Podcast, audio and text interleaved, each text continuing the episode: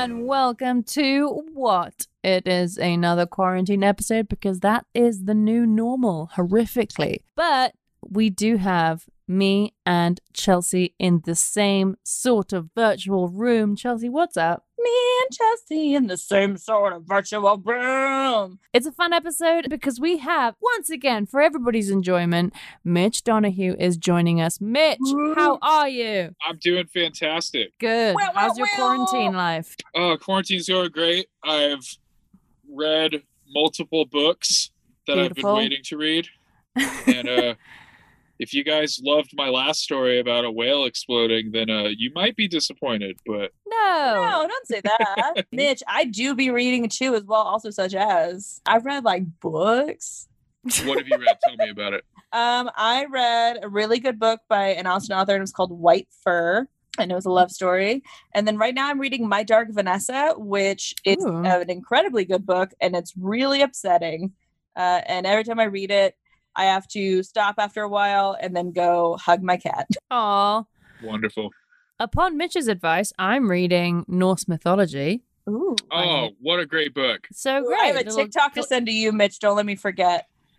All right. It's a retelling of the Norse mythology stories by Neil Gaiman. And I have just recently played through God of War for the first time, and uh, Mitch suggested that I read that while I'm playing it, and it does definitely give some incredible context to that game. So that's been really cool. And I'm so excited. I can't. This is one of the few times that somebody has actually heeded my advice. Well, we both are, because Miles is reading your other me- recommendation, Heart Shaped Box. that's what I've been rereading was Heart Shaped Box, which is my favorite. It's the introductory novel from my favorite horror author, Joe Hill. Ooh. So- Is It's Joe real Hill- spooky, Chelsea. You'd like it too. It's good. And then I just read The Graveyard Book, which is also a Neil Gaiman book. It's like a children's book. It's kind of his take on the Jungle Book, and it is very good. Highly recommend. Oh fun. Joe That's Hill cool. is uh, Stephen King's son, right? It is, yeah. But it, what's funny about Heart Shaped Box is that he actually sold it uh, to his publisher without them knowing the context Before they of him knew. Before they knew he was Stephen King's son. And it's really funny when you read the rest of Joe Hill's work, which I've read most of, and you can tell he's Stephen King's son. That's a great fact bang. That is a good one. The only other person I know that did that was uh, J.K. Rowling. Did that with her um, mystery novels. She was like, I just Oh, get away from my yeah. They were published under I think it's Robert Galbraith, and it was because she was like, Hmm. Oh, I don't want it to be like Harry, like J.K. Rowling does mystery. Like I want to see if people would actually read them without knowing. That's cool. Because those are the Yeah. kind of experiments that you can have when you're like a bajillionaire. Yeah, when you're incredibly successful and famous. yes. I just want to see if people give a shit anyway. Yeah, it's validation, and she got it. Well, good for her.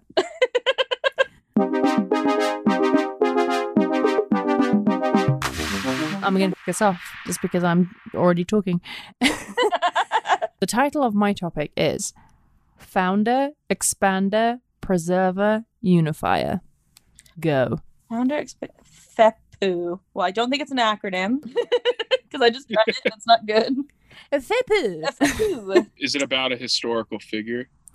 Uh, yes, it is about several historical figures. so it's not about personality types. No, Damn No. it. Is it like a Tinker Tailor Soldier Spy, which each one is its own character? E- yes, it's nothing to do with Tinker Tailor Soldier Spy, but it is. Yes, well, yeah, each, that's each what one I of yeah, Is that what you're yeah. Each one of those words describes a separate person. Founder, interesting? provider, unifier. Founder, expander, preserver, unifier. Is it about uh the war? The war? No. Fuck. Mm. I got nothing. Nothing. This is an Nothing. example of a title that like both gives a lot of information, but also I'm still completely stumped. I am intrigued. Chelsea, what's yours? Mine is owl or lark. Owl or lark? And I want you guys to know that this is one that I'm feeling very passionate about. So get ready. I don't know much about larks. I know that owls are a bird of prey. they got long legs. Really long legs that are hidden behind all their feathers, and they're hilarious. They're also a symbol for wisdom. True. And the lark is often thought about with like dawn, heralding the morning, that kind of thing. Yeah, like Lark the Her- Herald Angels sing. Just kidding. Block owl. Wait, being a morning person or an evening person, I'm a night owl. You got it.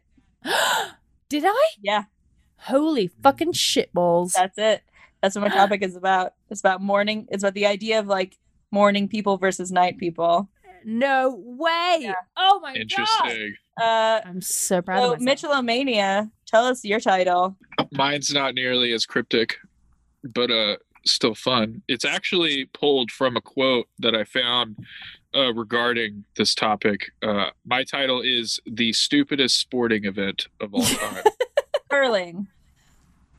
Quidditch. it is not curling.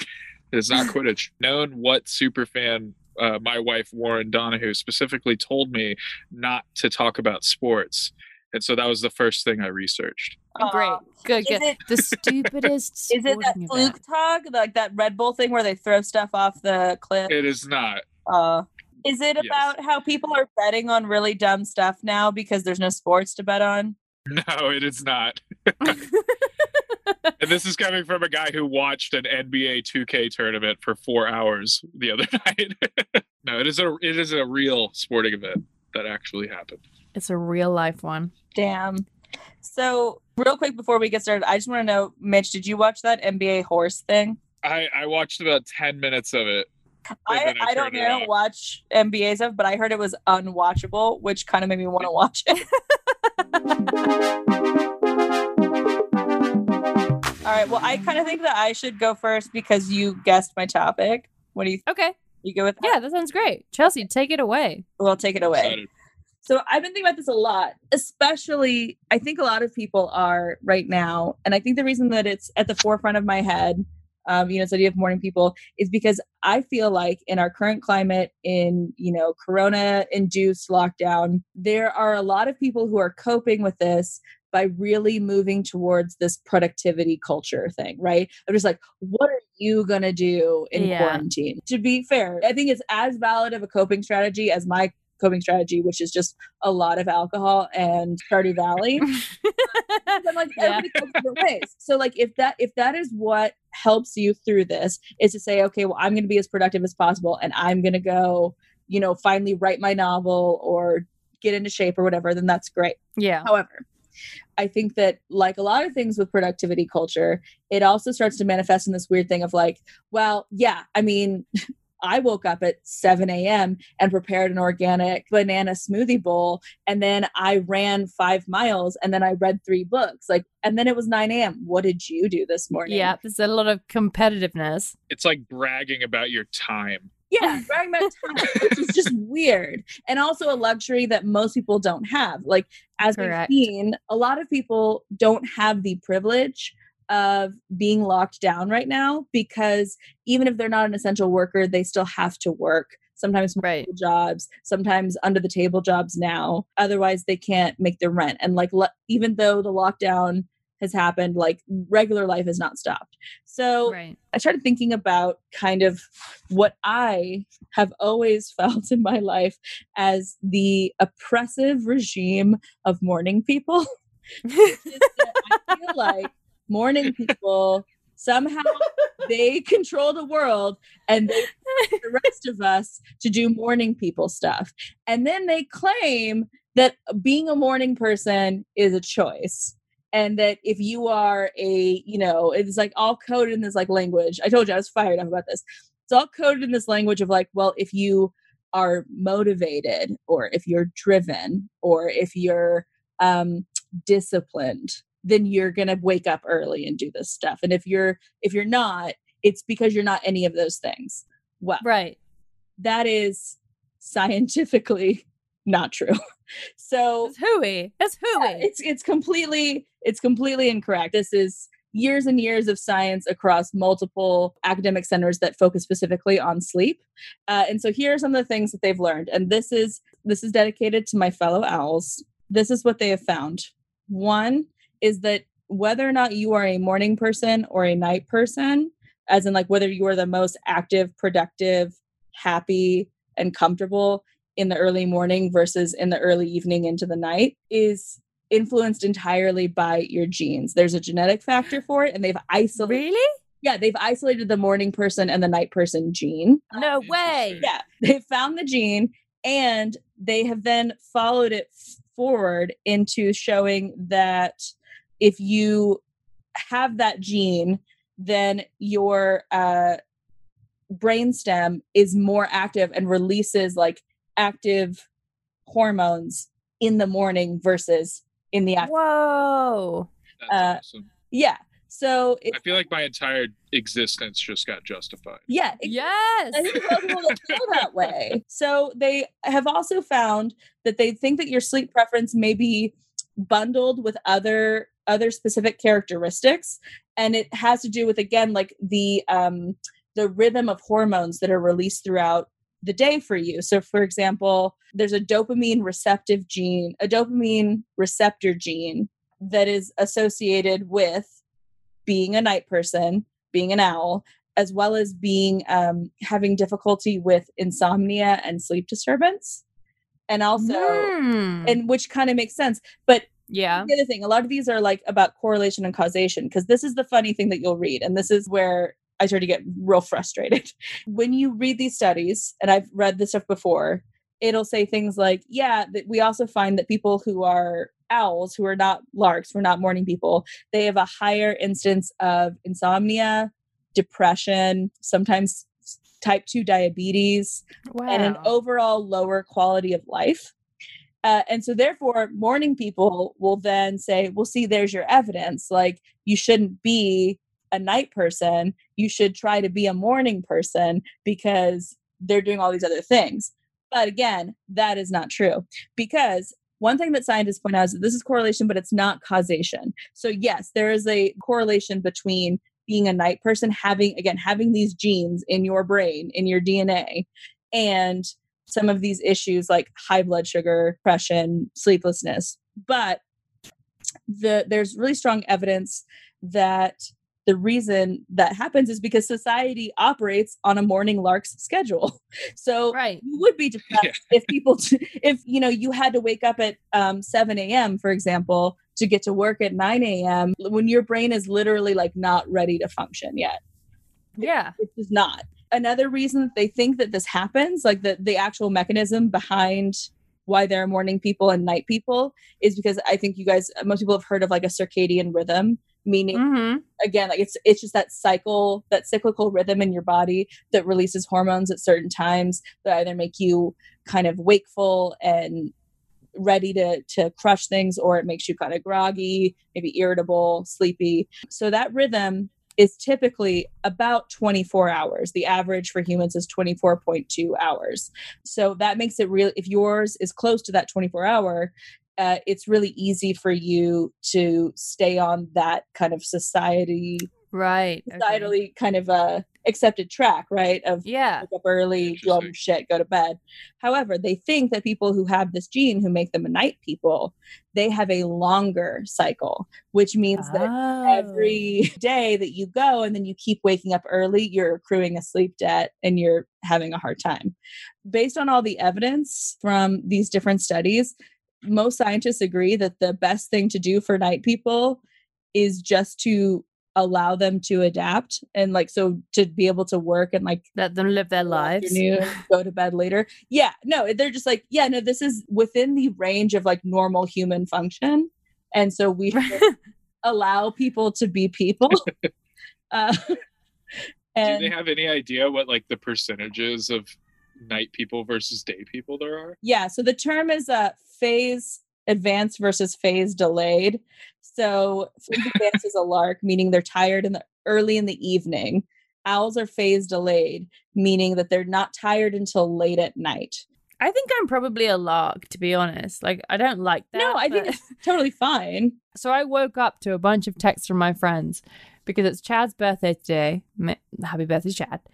And uh, so I woke up to a bunch of texts, people at four in the morning saying, Hey, jump on Discord and we'll do a bunch of karaoke stuff. And I was like, It is 4 a.m. I am so asleep. I am so as- I, I went to bed at 10:30, if not 11. No, I mean, I think I think that's pretty normal. So yeah, so to answer both Mitch's question and respond to what you said, the estimate is that about 50% of people are aren't really morning or evening oriented. They're somewhere in the middle because it's a spectrum.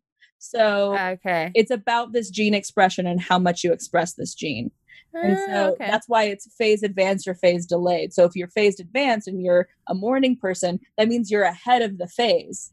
You're you're waking up early. That's not really necessarily what we're supposed to do. Uh, If you're phase delayed, then you're most active later in the day. And so that's why scientists are using those that language now, like phase advanced and phase delayed, because they're trying to show like neither of them are necessarily quote unquote right or wrong. It's Right. like if you're kind of on the opposite ends of the spectrum. So 50% of people are kind of in the middle, which 25% are true like morning people and 25% are true like you were saying night people where it's like you're up Ah. until 4 or 5 in the morning and then you want to sleep until, you know, 12 or 1. I'm not sure if I'm a lark or owl. I probably am somewhere in the middle, maybe trending closer to owl because I will say there was a while where I started to think and I think I even told people this that like I had turned into a morning person. This is a fun story because I was waking up on my own like every morning around like seven. And I was like, oh my Mhm. God, I'm just like a morning person now. I'm just like hashtag so successful, hashtag like so motivated. Uh, and then it turned out it was anxiety. And that like, and then I realized because oh no. nobody else is waking up like this, which is how, how I wake up if I don't take my medication. so, so I was not a morning person. I was just so yeah, it's just anxiety. Yeah, it was really cute. So, just for some other uh, really fun things to make sure that people know about the difference between morning people and night people to get rid of some of these like stigmas. This is a, a direct quote from the BBC. Hashtag Ellie. Uh, Thank you.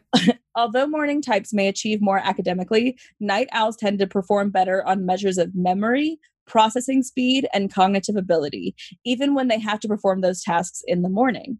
Nighttime people are also more open to new experiences and seek them out more. They may be more creative, Hmm. although not always. And contrary to the maxim, healthy, wealthy, and wise, one study showed that night owls are as healthy and wise as morning types and a little bit wealthier. Cool. Interesting. So anybody who says, "Oh yeah, if you want to be a CEO, you need to get up at 4 5 a.m. and and you know have done all these things," that that probably works really really well for them. But science agrees that you should do what feels right in your body. Similar to like like I feel like that's like the new vibe, right? 2020 it's like uh, hey, what should you eat? Uh, I don't know. What feels right for your body? When should you Yeah. oh, I don't know. What feels right for your body? Who should you fuck? Oh, I don't know. What feels right for your body? What should you Yeah. yourself? I don't know. What feels right for your body? Like, I feel like love that's it. a pretty good standard to hold ourselves to. Hell yeah, Chelsea.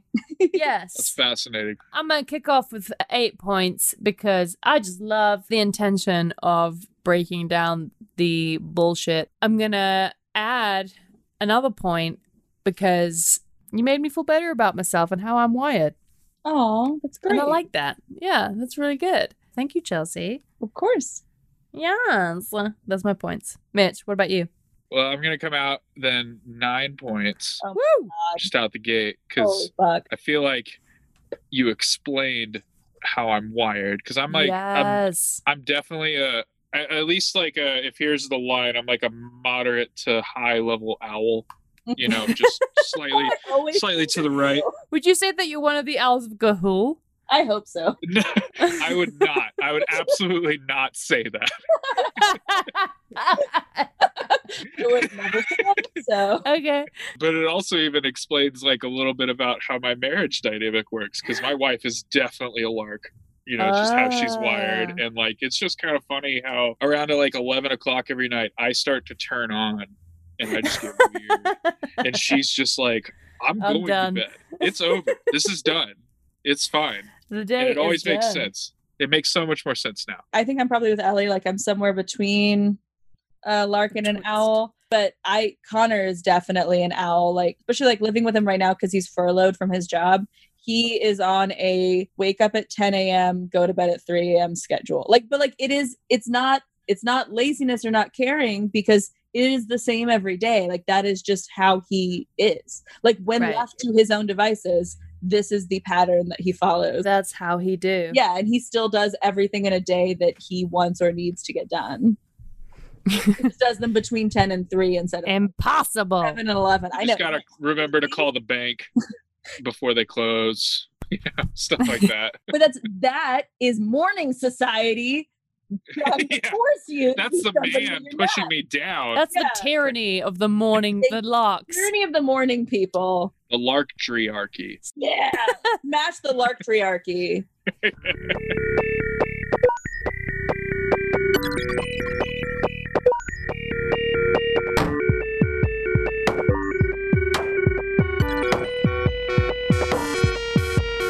We're talking about the stupidest sporting event of all time. Yeah. Yes.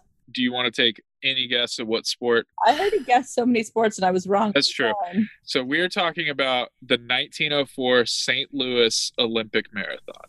Okay.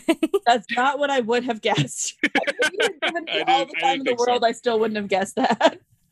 Okay, so the 1904 Olympics is already crazy, and I didn't do enough research into this, so I'm sorry, but apparently it was put on by white supremacists, and that might be Oh. another topic for down the road. That was an Uh, ironic woo, just so everyone knows. yeah. Um, but basically, it was supposed to happen in Chicago, and then it moved to St. Louis because of the World's Fair coming into Chicago, and so they needed to rep- prepare, which ended up being the World's Fair that uh, uh, H. H. Holmes created his murder house in. So that's Oh, cool. nother- yeah, that's a whole Oh, nother nice. what topic to go over. Mm, later Yay!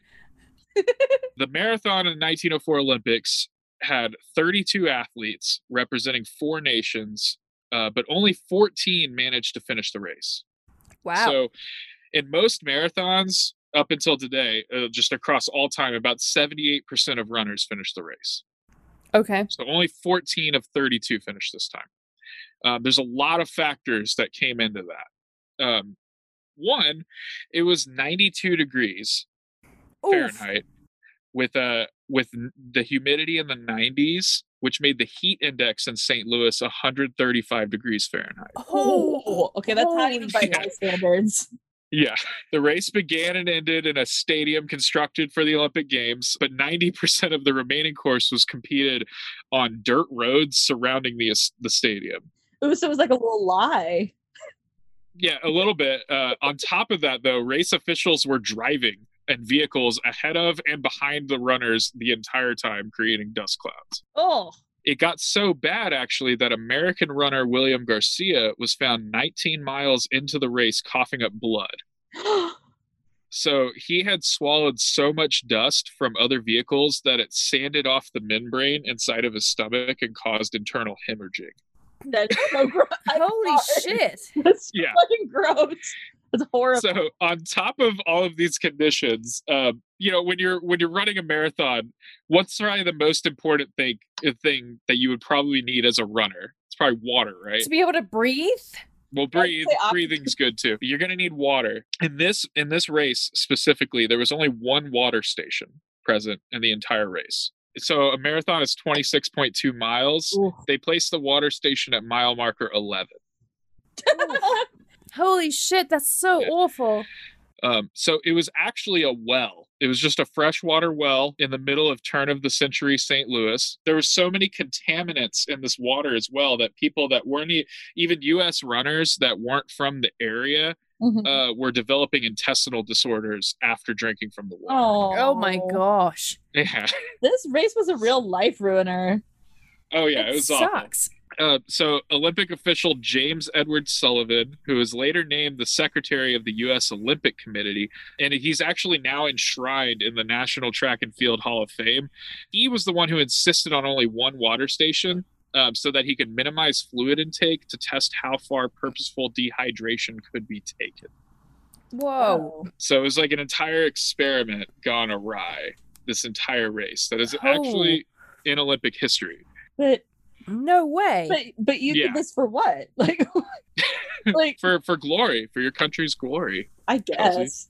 I wanted to kind of just detail mainly because the race is crazy, but I wanted to break down um, the 14 people who finished because Yeah. they're the most interesting people about this story. Okay.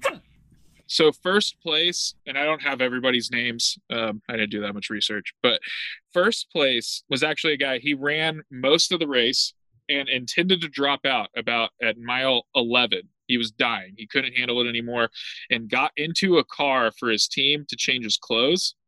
And then the car broke down No two miles from the finish line when they were driving back. And so he just kind of hopped He was out just like, and "It's jogged me." the rest of the way. And then when he hit to the stadium, he started celebrating and was crowned the winner. That man was Thomas Hicks of the United States. Of the United States, he finished with Wow. three hours, Wow. twenty-eight minutes, and fifty-three seconds, which is obviously the slowest That's time in Olympic amazing. history. It's actually slow. It's actually so slow that it's almost an entire thirty-five minutes slower than the next slowest time. oh, that is good. And he finished most of the race in a car. How is that allowed? Like, Well, I mean, it's 1904, and it obviously wasn't allowed. So what happens next is uh, and also it wasn't. So uh, the second place finisher. So this guy is amazing. He actually finishes the race. Um, his name is Albert Corey, also an American. He finishes just six minutes after uh, Thomas Hicks. His story is harrowing. oh no. Oh So- no. He ended up being carried. He was basically carried across the finish line, and his legs were twitching by his trainers. So the reason why is because he had been following a car the entire time. So remember, an other another runner had uh, like consumed so much dust because of the cars and the traffic on this road that it shaved off the inside lining of his stomach. Mhm. So he's been running behind this the entire time. His trainer, who was running him, basically, this is one of the first recorded cases of doping in the Olympics. okay. So they were giving him a mixture of brandy and rat poison, as well as egg whites for the entire race. Ew. So, so doping was Rat not poison? illegal yet. Yeah, so strychnine specifically works essentially as like a superpowered version of caffeine when ingested in low dosages. Oh. So in small amounts, it blocks glycine receptors. When you get tired, your glycine receptors trigger and it makes you stop moving because you're like, hey, you're overexerting yourself. But it blocks those receptors when you ingest strychnine. So it could, in Oh. theory, uh, allow you to exert yourself past the point of tiring. If taken in large doses, though, it causes nonstop muscle contractions all over your body until you stop breathing. Oh my god. So he'd been just ingesting since about mile marker eight, just strychnine and brandy and no water. Does the brandy help in some way, or was it just for courage? That was just because his trainer didn't believe he needed water. He was just giving him brandy because he believed it was a stimulant, which we now know it's not. it sure That's how isn't. How far medicine It has sure gone. is not. He ends up finishing and on the podium is eventually awarded the gold because uh, the guy who got first uh, admits, like, hey, you know, I actually didn't finish this race. So they end up giving Albert Corey the gold, but he's basically hallucinating on the stage. Amazing. He has no idea. yes. That's incredible. Uh, third place is actually completely unremarkable. He just ran the r- race, which is crazy. He's the only He's person. like, who's I not just fucking did the fucking thing. Can you imagine if you ran that race and then you had to stand up on the podium next to a guy who's just tripping balls? No, that's basically what's happening. He's basically hallucinating, has no idea where he is. yeah. The fourth finisher, his is my favorite. He's from Cuba, and Cuba wasn't originally invited to compete at all. Because I guess we've had beef with Cuba even before the Bay of Pigs. But Interesting. they're, weren't allowed to compete at all. Um, he was a Cuban mailman. His name was Felix de la Caridad Carvajal y Soto. wow. Or tight, tight. Andre Carvajal. He was known as the Cuban mailman. Good. Um, Accurate. He, so he raised enough funds to attend the Olympics by running nonstop around his entire country of Cuba, Yes. which is incredible. Like it's awesome. He just like he he gra- he had this like grassroots movement in his Mhm. country. He was like, I have to compete. I'm a marathon runner. Let's do this. And so he gets all this money. He comes. He takes a ship to New Orleans and he lands, where he promptly, within the day of landing, loses all of his traveling money at a riverboat casino. Oh no! I mean, it happens to the best of us. so he basically Been there, hops been up there. to St. Louis. um, he runs the entire race in dress shoes and long trousers. no. That yes, um, and he gets fourth. He probably would have come in first. This is multiple sources have found this. It seems insane, but uh, he he would have gotten first had it not been for the he took an hour nap on the side of the track. Oh my god, he after tortured stopped. and haired himself. Yeah, he took a nap because he apparently stopped at an apple orchard and ate rotten apples, and it made him sick. and he took an hour long nap. I I swear, Mitch, with every new thing that you say, I then suddenly remember that this is the fucking Olympics. Like this isn't just This is the Olympics. It's crazy. That's amazing. That's what's so incredible about this whole thing. So he finally finishes. Everybody else who comes runs it also. The people who finished in ninth and 12th place place were actually the first South African contestants to run in any marathon or compete in any Olympic game. The first black South Africans to compete, period. assuming they were treated really nicely in St. Louis. They were allowed to compete because they didn't have enough runners, period. Uh, um, they were also not there to compete. They were there for a uh, I forgot the name of the war, but it's a war they had in South Africa, but a war reenactment, and decided this would be fun. So they both decided to run and ran barefoot and created history. It's incredible. That's amazing. The guy who finished in ninth place, um, so he's one of these runners. His name was uh, Len Tau. He actually would have placed higher, but he was chased off course by a pack of angry dogs. What? oh, Yes, he was chased a mile off course and then was able to circle back and still beat his buddy. So, you know, what does that say about that? nice. Um, yeah, over half the participants in this marathon had actually never raced competitively before. Russia was actually supposed to compete, um, uh, but they actually arrived at the games one entire week late because they were still using the Julian calendar. Wait. okay, I think that's my favorite. Wait. So their day, their their calendars were messed up because they were No still way. using No way. Um, that excuse? Like if I miss a meeting or something, I'm sorry. I was on Julian. yeah, I was on the Julian calendar. I had it down for next week. yeah, that's uh the literally the stupidest sporting event of all time. I I love it. cannot believe that that is real. I cannot. Well, I cannot believe that's part of the Olympics. Like, especially like everybody. Oh yeah, yeah, everybody like loves the Olympics now, and like you know, there's always like every four years there's those memes of just like, I wish there was like a regular person in the Olympics so I could see what it would be like. And now, it's like, oh, do Well- you really want to see that? Because it's not great. yeah. I mean, this is literally a perfect example of that. Uh, Yeah. You know, It's a perfect example. there were a few runners who died running the course, Aw. but I couldn't find enough information to go over that in detail. Yeah, because they weren't. unfortunately. Yeah, yeah, because they didn't win. Well, honestly, if you even go to the like the official stats, you know, there's 32 people who ran and only 14 finish, and of the 14 who finished, they only recorded times for the top three. Oh, interesting. Yeah, so they don't even Oh, have they don't even have the statistics for everybody who ran. Oh boy, I'm gonna give you seven points for making me care about sports. Uh, which I almost could maybe take points away for, but I've decided to give you points for it.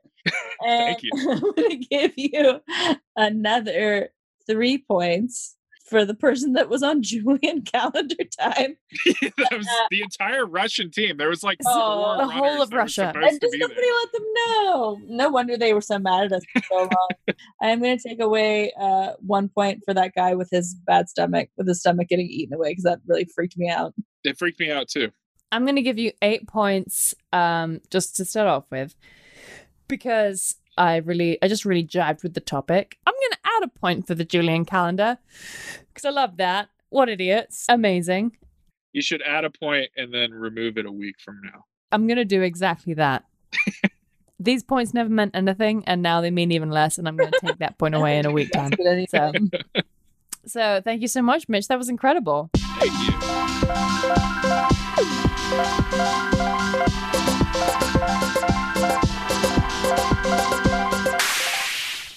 Did it. I did it. You got Fuck. rid of your hiccups. I did it, yeah. Oof. What a time. Okay, guys. Founder, expander, preserver, unifier. I'm talking about something that has long fascinated me, and I don't know if it has the same kind of draw and appeal to you guys because you grew up here in America, but I am talking about Mount Rushmore. Are you serious?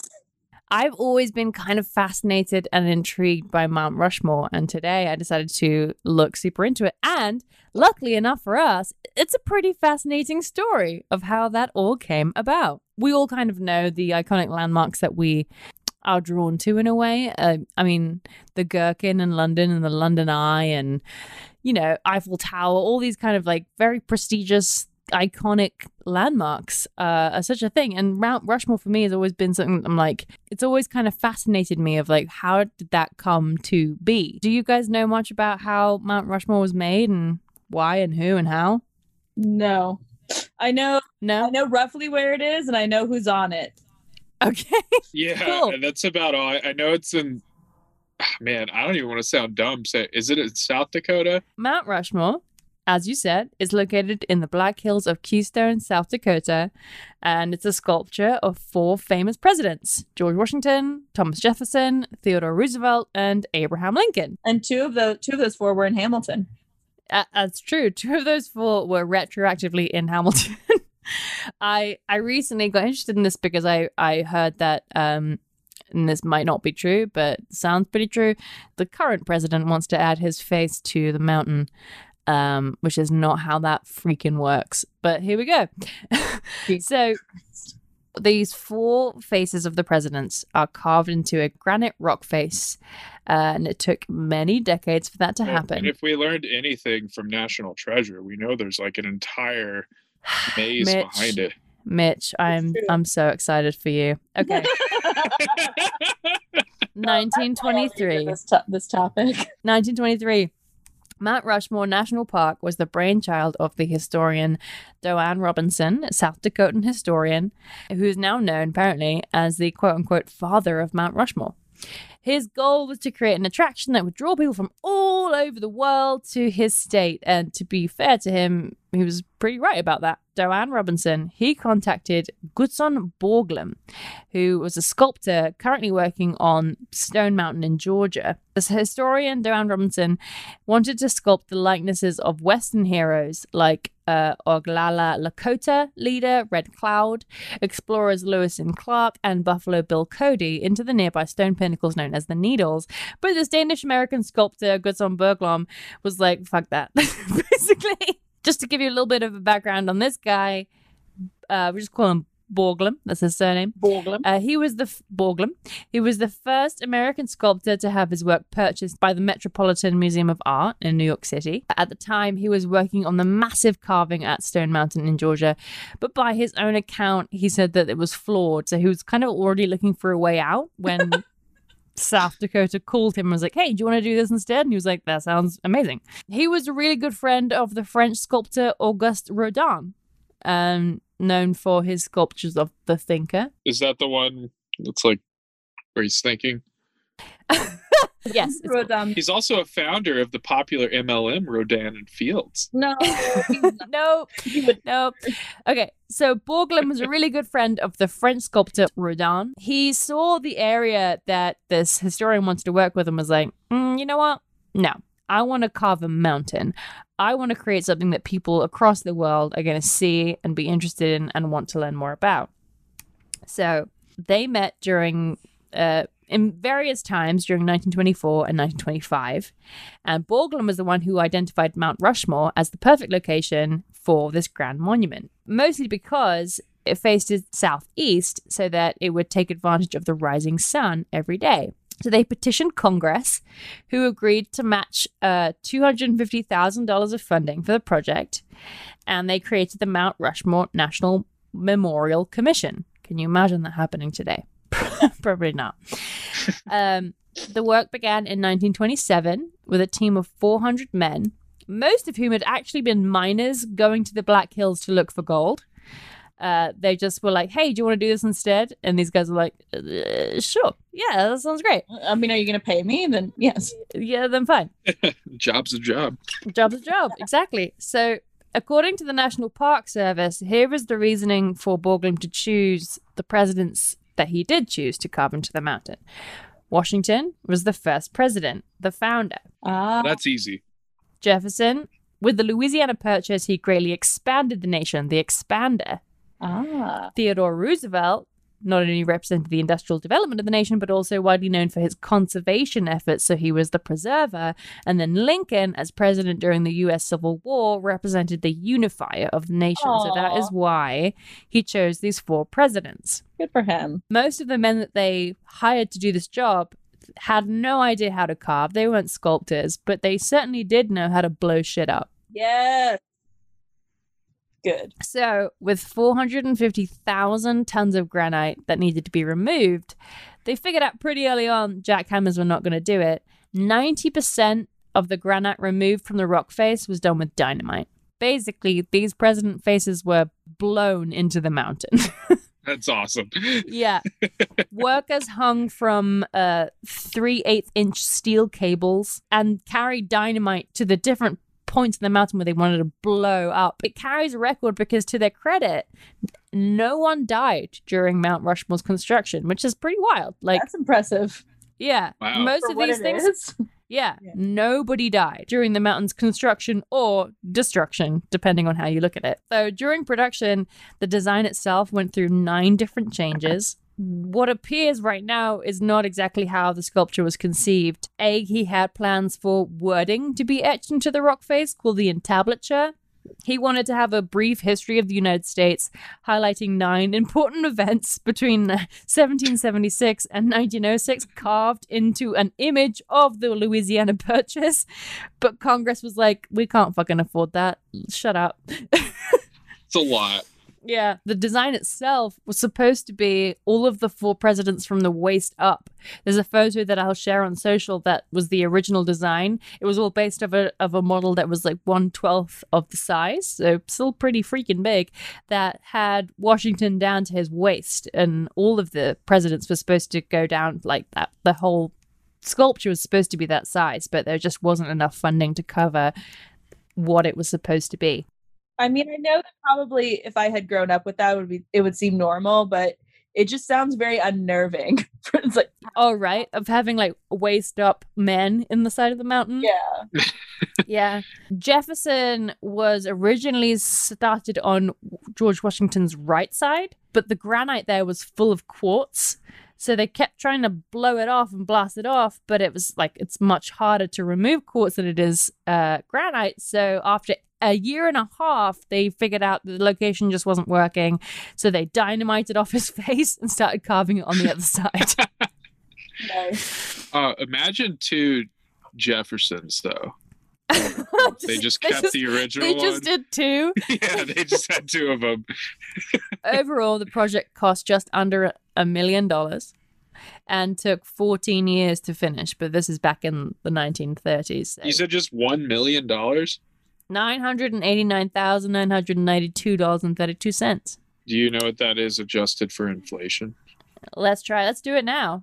Let's figure it out. S let's figure it out. Because that doesn't seem like a ton of money, but I have no idea as far as the time. I just put that figure from 1931 in now. Yeah. I bet it'll work. So that in today's money is $15 million, which those numbers. is still not that much. yeah, it really isn't. Fif- Fifteen million. One five, 15, one five. 15 million two hundred eighty-five thousand nine hundred seventy-two. If that was like a prop, I'd be like, go for it. Yeah, whatever. yeah, hell yeah. so the sculptor himself, Borglum, was known for his mood swings and was continuously firing and rehiring people, which is cute. Um, Oh, that's I love that. yeah, yeah. Uh, but he actually ended up dying seven months before it was done, and his son took on the project and completed it for him. So there are two things about this that really blew my mind and got me like so jazzed about this. Number one, the mountain took its name, incredibly, from a New York attorney who was there on business.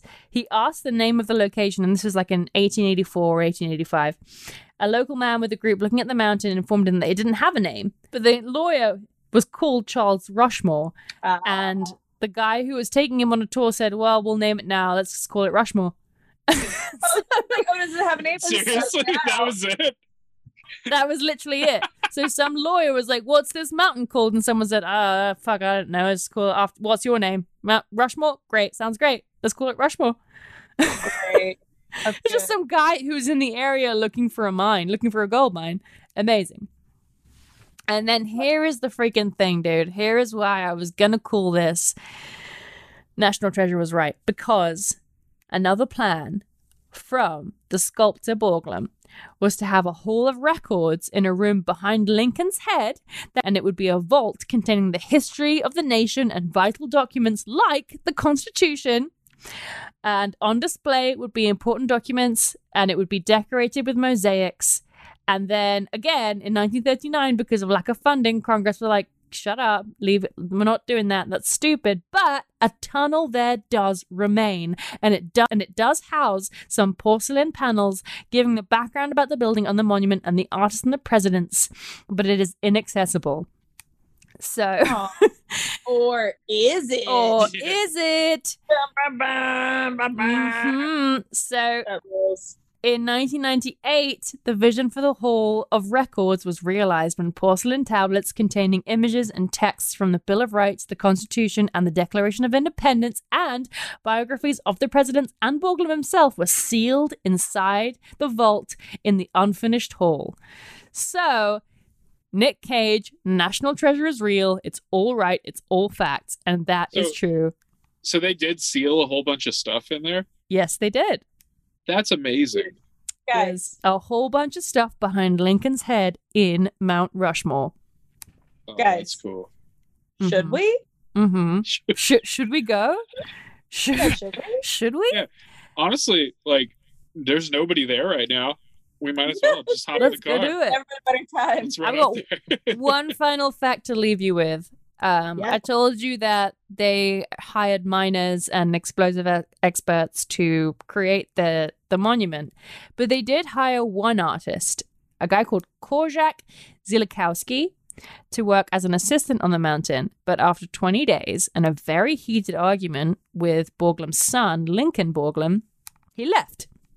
And he is now responsible for another mountain carving very, very close by called the Crazy Horse Memorial, which is today the la- the world's largest mountain sculpture in progress. Do you guys know about the Crazy Horse Memorial? Uh, I know some things. So the Crazy Cool. Horse Memorial is a mountain monument under construction in the Black Hills in South Dakota, which will depict the Oglala Lakota warrior Crazy Horse riding a horse and pointing into the distance. And it just to give you reference, the each of the president's faces on Mount Rushmore is 60 feet tall. Crazy Uh-huh. Horse's f- face is going to be this is going to be a whole monument of his of him on horseback pointing to the distance. Just his face is going to be 87 feet high. So Ooh, he's gonna be big. this That's awesome. monument is going to be absolutely huge. I ha- I highly recommend just googling the Crazy Horse Memorial and seeing its progress. It's amazing, but it's basically the rival to Mount Rushmore that is still being built today in the Black Hills of South Dakota. Love it. That's Um, awesome. And that is Eleanor, that's the story of Mount Rushmore. amazing. Eleanor, What a five great story. points. Thank you. National treasure. Five points. Crazy horse. Five points. Nicolas Cage. That's it.